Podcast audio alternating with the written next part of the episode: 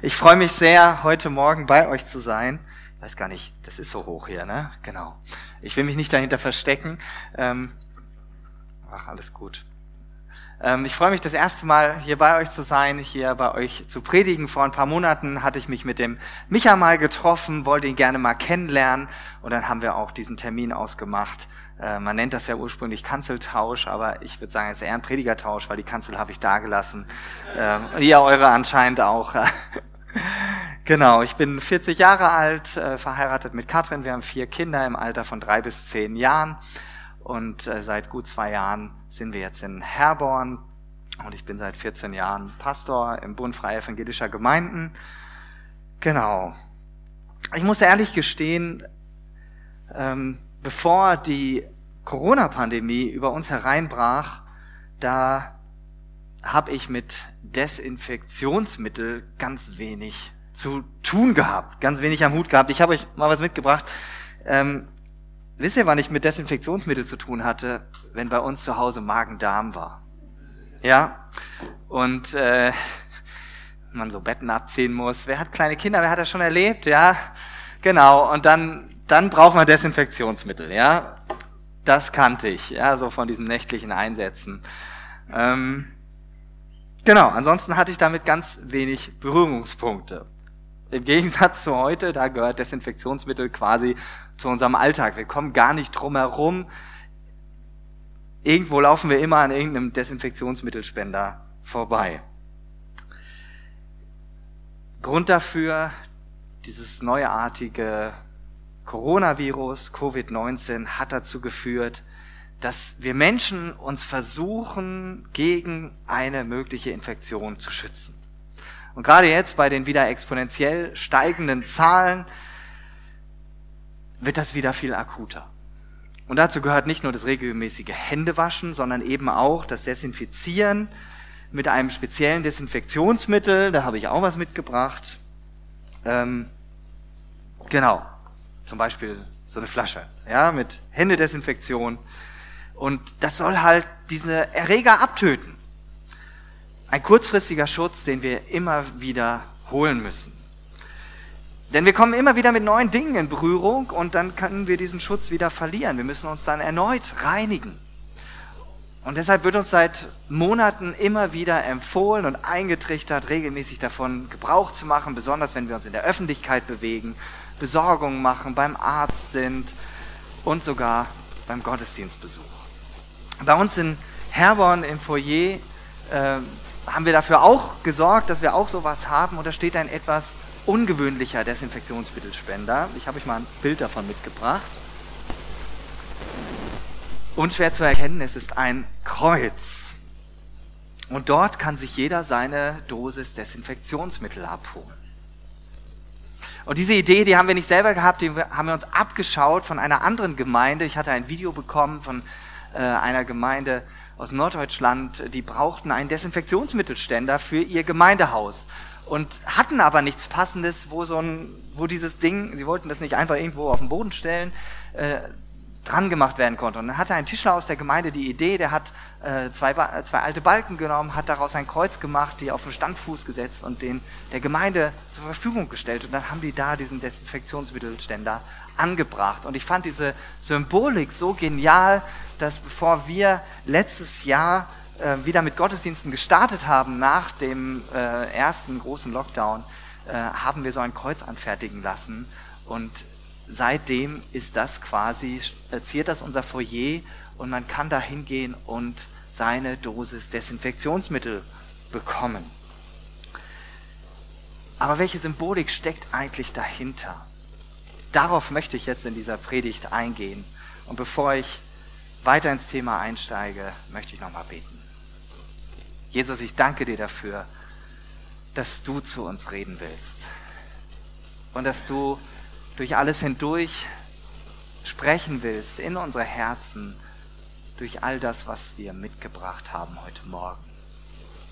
Lass uns sensibel sein für dein Reden und lass alles andere jetzt still werden, dass wir wahrnehmen können, was du heute Morgen für uns bereithältst.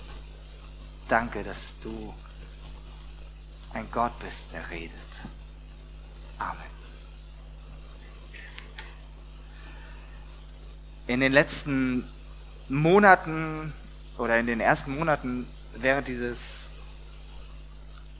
ersten Lockdown 2020 hieß es immer wieder, wir müssen uns schützen, wir müssen andere schützen. Und das hört man jetzt ja auch wieder. Und wir merken dabei, wie schutzbedürftig wir Menschen sind, trotz aller Errungenschaften der modernen Technik und der Wissenschaft. Und Desinfektionsmittel ist tatsächlich eine richtig gute Sache.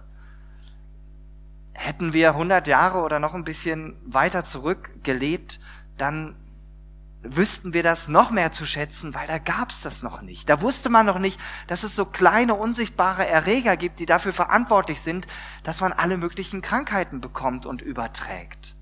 Da gab es sowas wie, ja, Hygienekonzepte nicht. Also eine großartige Errungenschaft. Es schützt davor, mögliche Krankheitserreger weiterzutragen.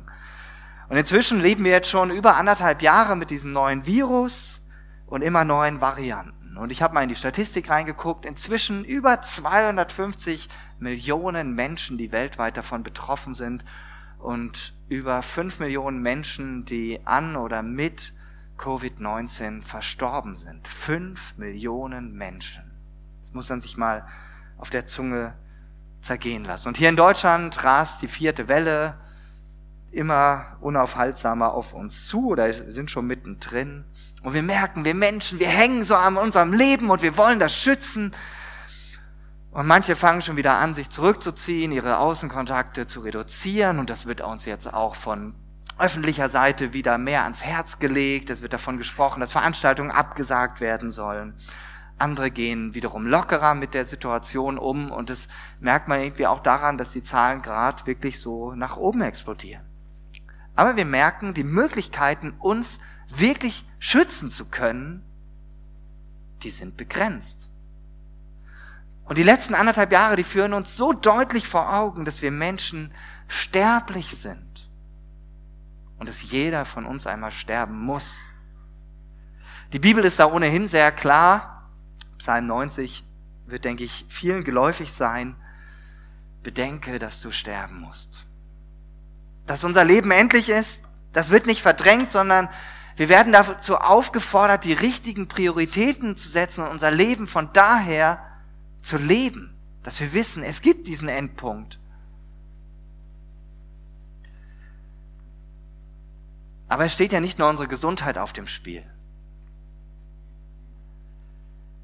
Auf dem ganzen Globus wurde unter Hochdruck nach Impfstoffen geforscht. Und seit über elf Monaten gibt es Impfstoffe und zig Millionen Menschen konnten geimpft werden. Dieser Impfstoff, so wurde es immer wieder gesagt, sollte die Rettung für uns Menschen bedeuten. Er soll unser Leben retten. Und zweifelsohne, es ist ein gutes Ziel. Und ich halte viel grundsätzlich vom Impfen. Ich bin da unvoreingenommen, habe keine negativen Erfahrungen damit, aber ich kenne eben auch Menschen, die haben negative Erfahrungen damit gemacht. Und ich denke, das hat auch was gebracht. Aber auf der anderen Seite, ich will das fast nicht größer aufmachen, machen wir uns doch nichts vor. Das wird bestimmt nicht die letzte Pandemie sein, die über die Menschheit hereinbrechen wird. Und Corona ist schlimm und die Auswirkungen sind gravierend für alle, die davon betroffen sind, gerade für die Angehörigen dieser fünf Millionen Tote weltweit. Was da für ein Leid und Elend entstanden ist. Aber vielleicht hast du schon mal diesen Satz gehört, von Jürgen Beuerle stammt der. Das Leben ist die gefährlichste Krankheit von allen und sie führt stets zum Tod.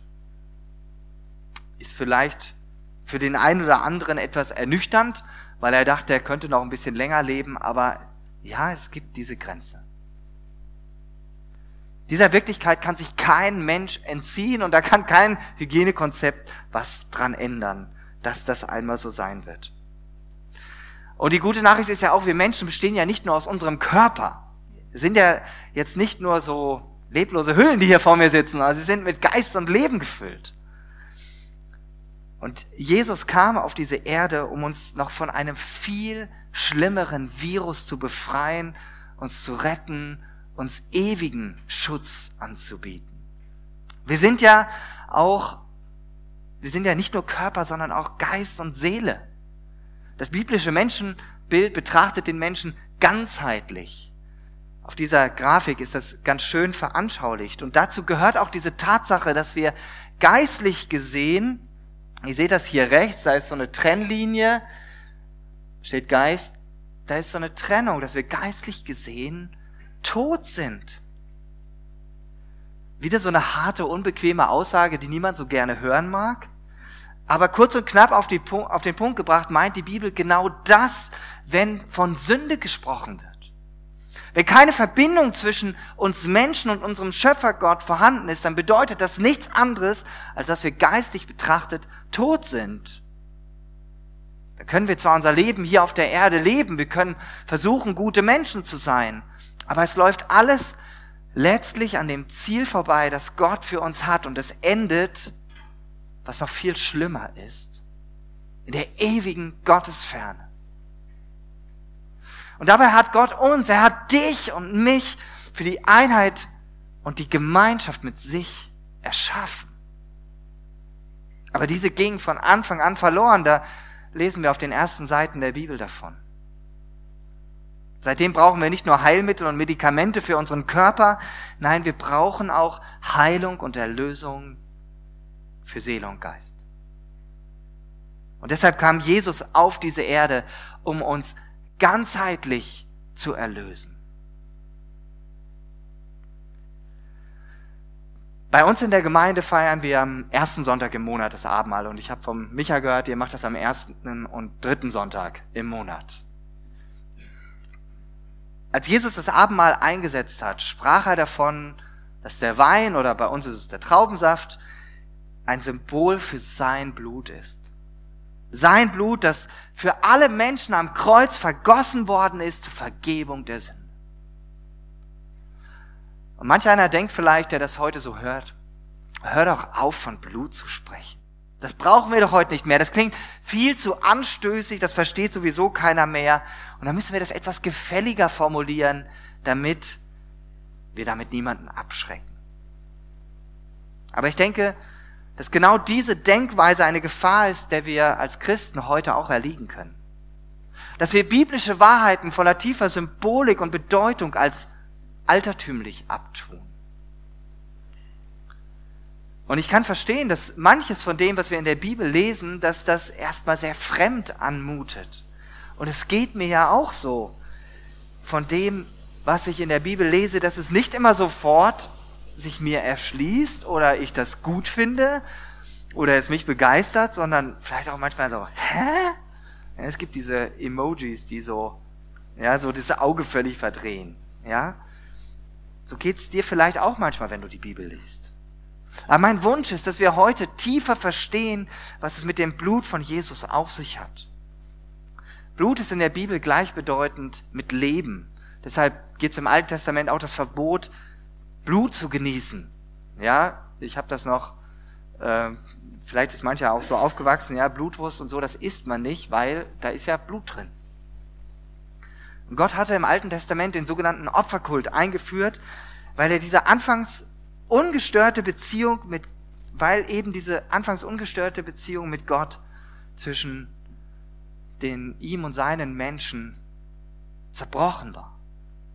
Und das mit diesem Opferkult ging so. Nachzulesen alles im dritten Buch Mose. Wenn man das liest, da kriegt man häufiger so diesen Smiley, ja, der so diese komischen Augen macht. Ein Tier wurde getötet anstelle des Menschen, der die Schuld auf sich geladen hatte. Da habe ich euch wieder was mitgebracht. Ein Tier, das, ähm, das wurde dann getötet und das Besondere war daran, dass derjenige, der eigentlich jetzt dran war, derjenige, der das Opfer darbrachte, sich mit diesem Tier identifizierte. Ich habe euch hier so eine kleine, so einen kleinen Ziegenbock gebracht und weil ich dachte, eure Augen sind nicht so gut, habe ich ihn mal fotografiert. Ja. ähm,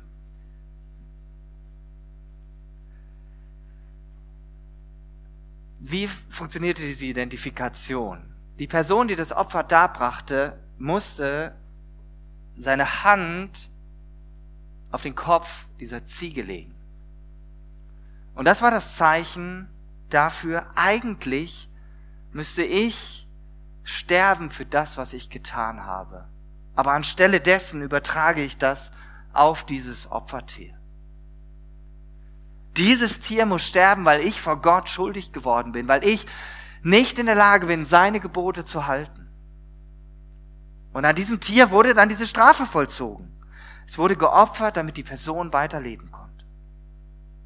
Gott ist so heilig, so perfekt, so vollkommen, so rein, dass er mit uns sündigen Menschen keine Gemeinschaft haben kann. Aber er wollte uns, seine Schöpfung, nicht einfach abschreiben. Und deshalb hat er damals zunächst diese Möglichkeit den Menschen eröffnet, damit sie Schuld immer wieder loswerden können. Und Gott ordnete seinem Volk, dem Volk Israel gegenüber auch an, dass es einmal pro Jahr den sogenannten großen Versöhnungstag feiern sollte, den Yom Kippur. Vielleicht hast du das schon mal gehört. Und nur an diesem Tag durfte der oberste Priester, der hohe Priester, in das Allerheiligste des Tempels hinein.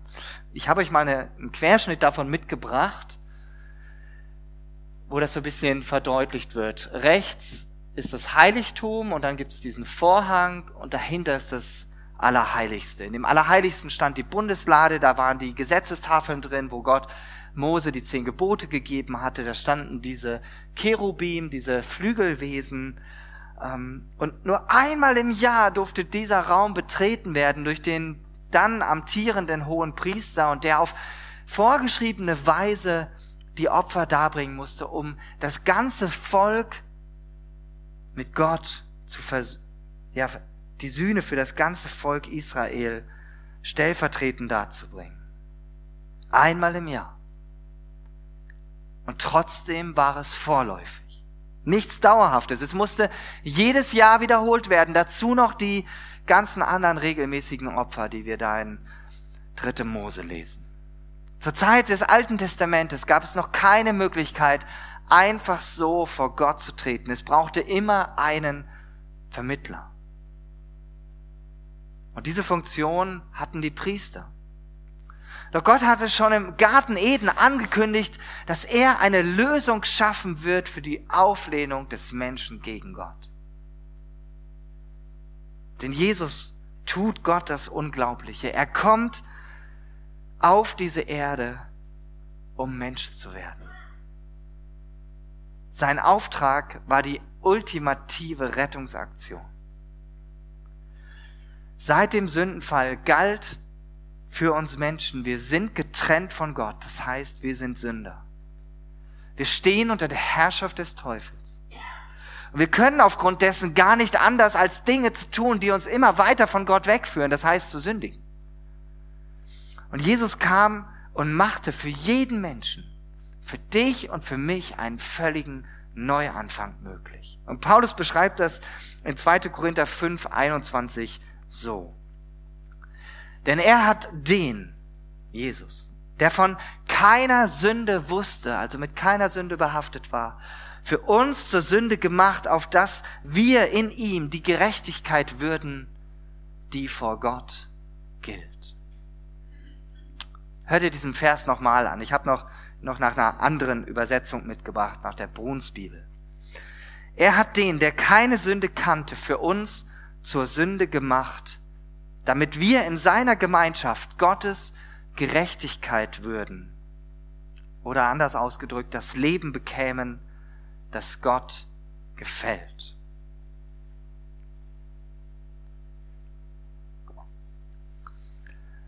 Was bewirkt also Jesu Blut? Ich möchte euch das anhand eines Liedtextes deutlich machen. Ähm, das Lied heißt Dein Königsblut.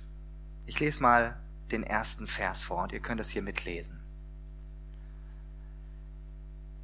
Was macht mich von Sünde frei? Was macht mich vollkommen neu? Was macht mich so weiß wie Schnee? Das kann nur dein Königsblut. Was bewirkt Jesu Blut?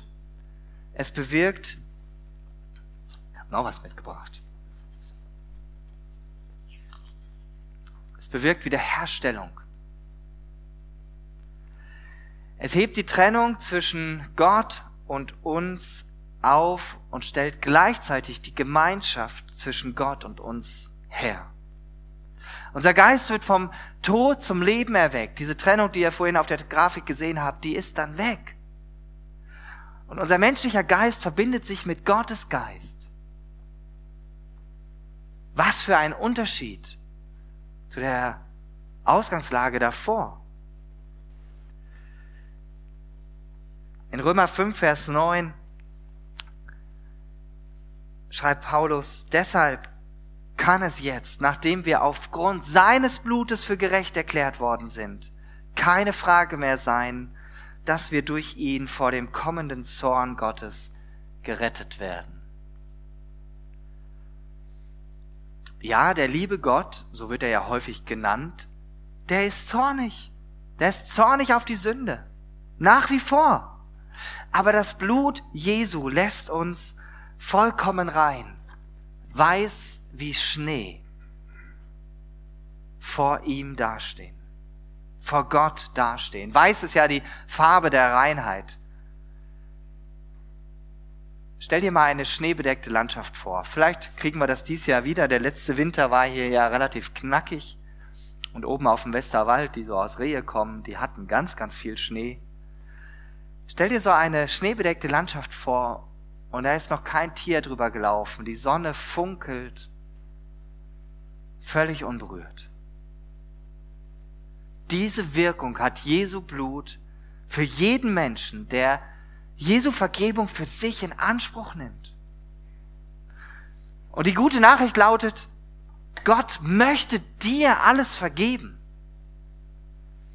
Denn, so schreibt es Paulus in Epheser 1, 7 und 8.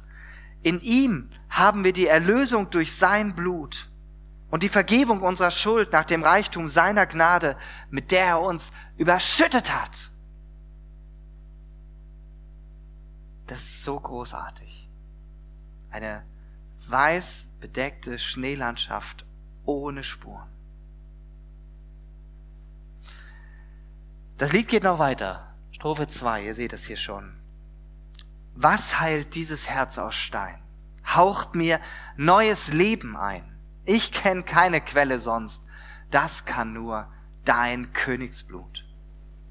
Indem Jesus sein Blut für uns am Kreuz vergossen hat, beschenkt er uns mit einem neuen Herzen. Sein Leben strömt dann durch jeden von uns. Und wie hat Paulus das beschrieben? Es macht uns völlig neu, macht uns neu. Und das führt dazu, dass die Beziehungen zu anderen Menschen heil werden können. Dass wir fähig werden, andere so anzunehmen, wie Jesus sie annimmt. Ja, Jesus selbst ist die Quelle des Lebens, zu der wir jetzt Zugang haben. Und das alles nur durch sein Königsblut, weil er, der König der Könige, der Herr aller Herren, wie Jesus in der Offenbarung genannt wird, diesen Weg auf sich nahm, in diese Welt kam und bewusst den Weg ans Kreuz ging, damit wir erlöst werden können, damit du und ich erlöst werden können. In Vers 3 heißt es dann, und im Refrain, dein Blut verliert nie seine Stärke, dein Blut verliert niemals. Dein Sieg steht fest für alle Zeiten, dein Blut verliert niemals. Dieser Sieg geschah am Kreuz, ist durch seinen Tod bezahlt. Lässt uns Überwinder sein. Das kann nur dein Königsblut. Im Blut ist das Leben. Wenn auch nur die Hälfte unseres Blutes uns fehlen würde, dann ist nicht mehr lange dann würden wir sterben. Vielleicht hat jemand von euch schon mal von Anämie gehört oder Anämie gehabt. Anämie ist eine Krankheit, heißt Blutarmut. Und auf Dauer ist sie schädlich und muss unbedingt behandelt werden. Das merkt man, wenn man dauernd Kopfschmerzen hat, fühlt sich müde und schlapp, Eisenmangel. Frauen haben das tendenziell häufiger als Männer. Wir leiden geistlich gesehen auch an einer Anämie. wenn wir nicht mit Jesus verbunden sind. Und allein Jesu Blut hat die Macht, uns von dieser geistlichen Anämie zu erlösen. Und die mega gute Nachricht ist, und nicht nur für uns, sondern die sollen wir ja mit anderen Menschen teilen, das gilt nach wie vor. Dass Jesus sein Leben für dich und mich hingegeben hat. Dass er sein Blut für uns vergossen hat. Das verliert niemals seine Wirkung. Im Gegenteil. Das ist unsere Rettung. Jesus hat am Kreuz den Sieg errungen und den Preis für deine und meine Rettung bereits vollständig bezahlt. Da können wir nichts mehr hinzufügen. Wir können mit keiner Aktivität, die wir im Reich Gottes machen, uns dieses Geschenk verdienen, weil man sich ein Geschenk nicht verdienen kann. Und niemand kann dir diese Gewissheit rauben, wenn du darauf vertraust. Was bewirkt Jesu Blut noch? Ich lese uns die Bridge vor von dem Lied. Dadurch überwinden wir. Dadurch finden wir nach Haus. Wir sind frei von Schuld und Scham. Alles durch dein Königsblut. Das alles durch dein Königsblut. Was müssen wir überwinden? Haben wir nicht unser Leben alle bestens im Griff? War natürlich eine rhetorische Frage. Ich glaube, keiner von uns hat sein Leben völlig im Griff. Keiner von uns ist frei von Versuchungen. Und unser Alltag sieht, sieht auch ganz oft so aus, dass wir mit ganz verschiedenen Dingen kämpfen. Das fängt an, dass wir ein gutes Miteinander in den Familien haben, wie wir miteinander umgehen, zu deinem Partner, deiner Partnerin, zu deinen Kindern. Oder die Herausforderungen auf der Arbeit, die Menschen, die dir da Tag ein, Tag aus begegnen, die dich challengen, die dir das Leben nicht unbedingt leicht machen. Vielleicht auch als Herausforderung hier in der Gemeinde, wo ja ganz unterschiedliche Meinungen und Denkweisen auch aufeinanderstoßen und gemeinsam Hand vor Jesus tritt und um diese Einheit immer wieder ringt. Oder vielleicht sind es ganz persönliche Themen, die jeder von uns hat. Jeder von uns hat Bedürfnisse, die gestillt werden wollen. Und Bedürfnisse sind gut, hat Gott in uns hineingelegt. Das ist völlig in Ordnung so.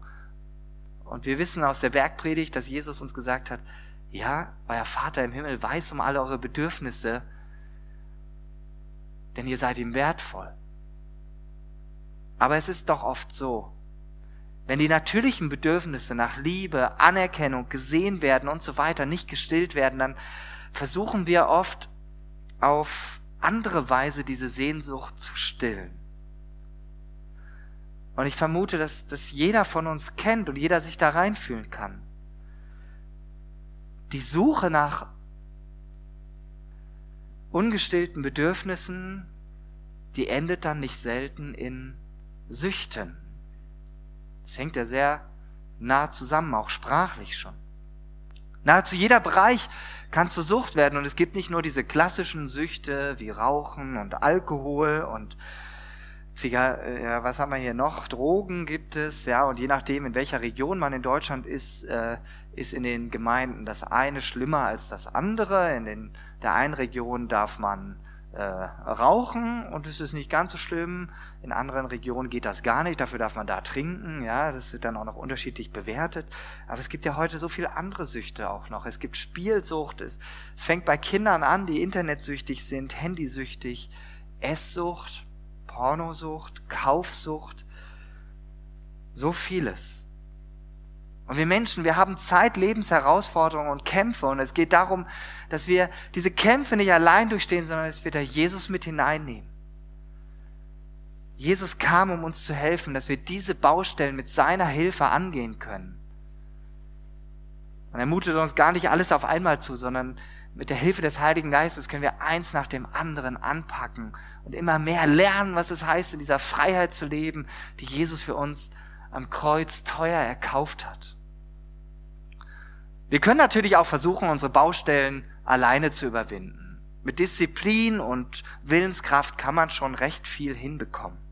Keine Frage. Aber in der Beziehung mit Jesus werden wir auf ganz neue Weise befähigt, diese Dinge, die uns immer wieder herausfordern, ihnen zu widerstehen und sie zu überwinden. Ich finde es auch so genial, dass wir bei Jesus wirklich nach Hause kommen dürfen. Du hast es vorhin gebetet, dass wir immer wieder zu unserem Vater im Himmel laufen dürfen. Dass wir bei ihm wirklich nach Hause finden. Egal, was wir gerade wieder angestellt haben. In der Gemeinschaft mit unserem Vater im Himmel sind wir zu Hause. Nicht erst an dem Tag des jüngsten Gerichts, wenn Jesus also wiederkommt und alle Menschen richten wird, sondern bereits im Hier und Jetzt, indem er dich und mich beruft, aktiv sein Reich mitzugestalten und im Blick auf ihn unser Leben zu gestalten.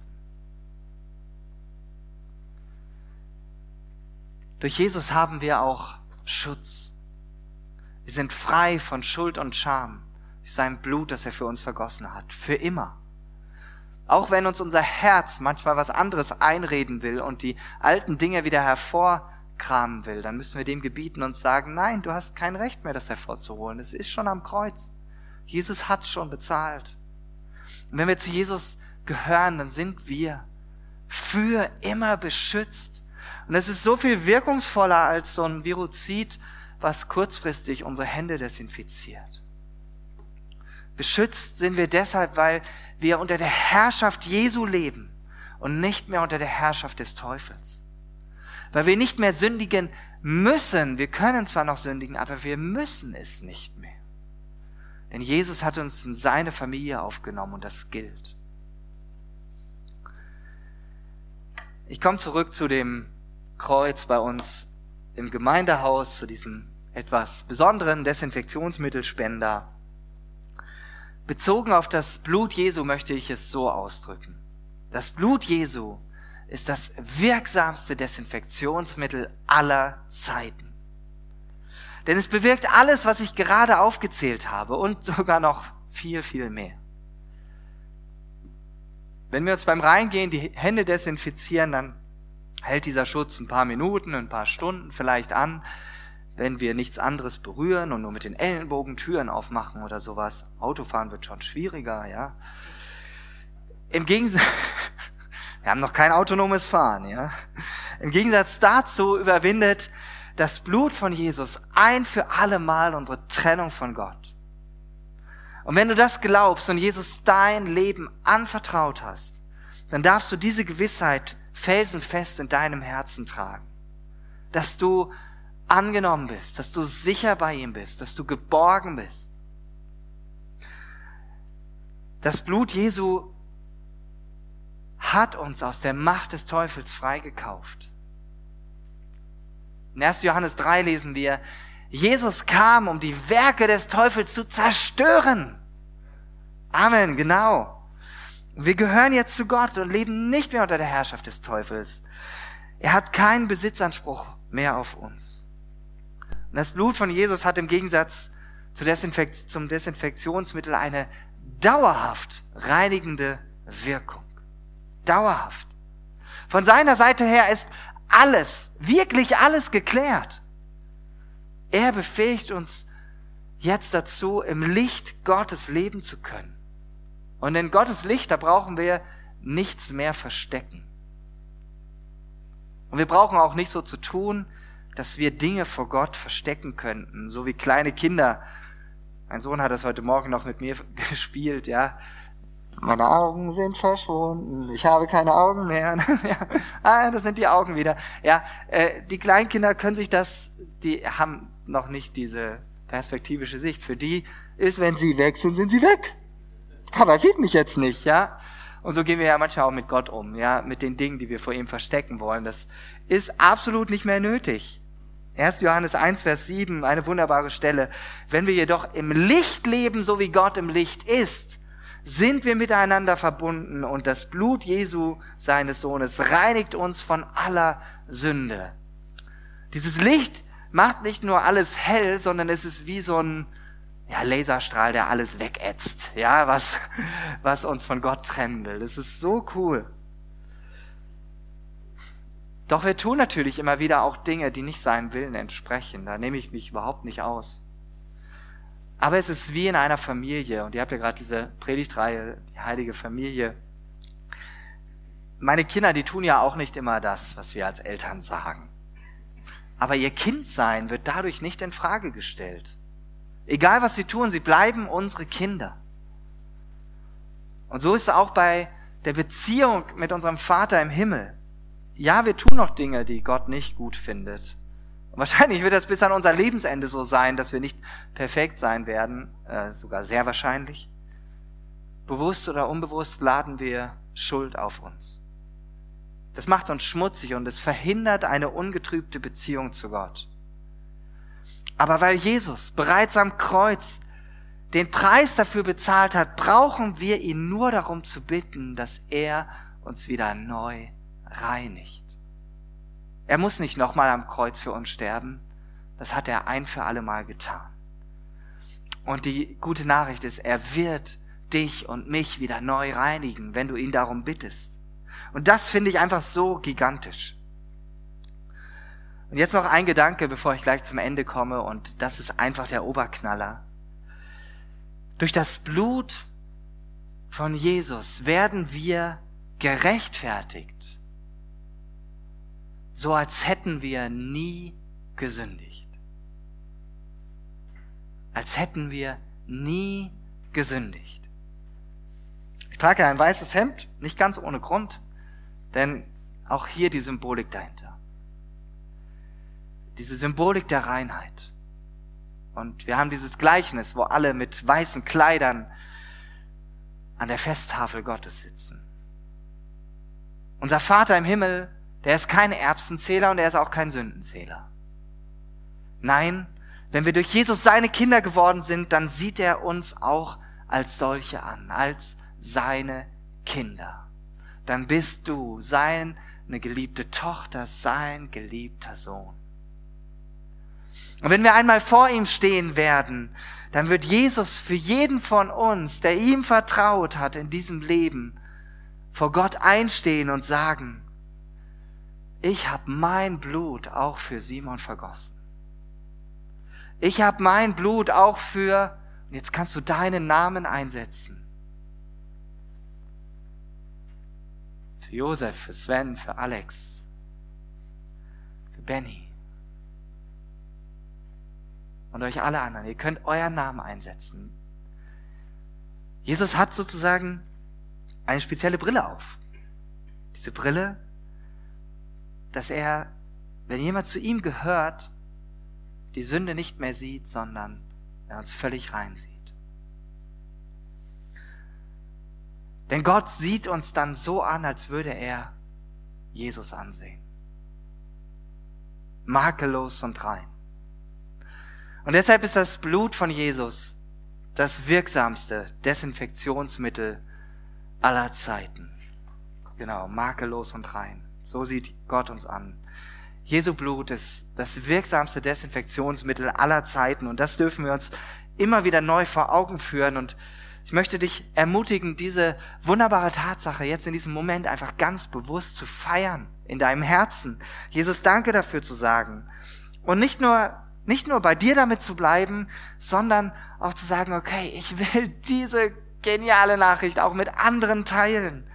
Bete dafür, dass du in der nächsten Woche mit einer Person, auf die du triffst, einfach darüber ins Gespräch kommen kannst was Jesus in deinem Leben getan hat, weshalb du so begeistert von ihm bist und weshalb du ihm vertraust. Ich möchte gerne noch zum Abschluss beten. Jesus, danke für dein Blut, was du für uns am Kreuz vergossen hast. Ich danke dir, dass dein Blut wirklich das wirksamste Desinfektionsmittel aller Zeiten ist und dass wir ja dadurch wirklich so entspannt sein dürfen in dieser Welt, weil in der Beziehung zu dir ist alles geklärt. Jesus, und ich bete, dass du uns dieses Geschenk einfach ganz neu aufleuchten lässt heute. Jesus, und da, wo, Dinge in unserem Leben sind aktuell, die uns von dir trennen, da bete ich, dass du deinen Heiligen Geist ja, zu uns reden lässt, dass wir diese Dinge ans Licht bringen und dass dein Licht sie wegätzen darf. Dass sie uns nicht trennen von dir, sondern dass wir uns neu reinigen lassen, immer wieder neu. Jesus, und du kennst die Herausforderung eines jeden Einzelnen hier. Du weißt, was uns bewegt und wo wir immer wieder hinfallen. wo wir deine Gnade ganz neu in Anspruch nehmen müssen. Und wo dein Blut einfach ja, ganz neu wieder seine Wirkung auf unser Leben entfalten möchte. Herr, ich bete, dass du uns hilfst, dass wir dir keinen Bereich vorenthalten. Danke, dass du dein Königsblut für uns vergossen hast. Herr, lass uns diese wunderbare Nachricht einfach auch mit anderen Menschen teilen. Danke, dass du so wunderbar bist. Amen.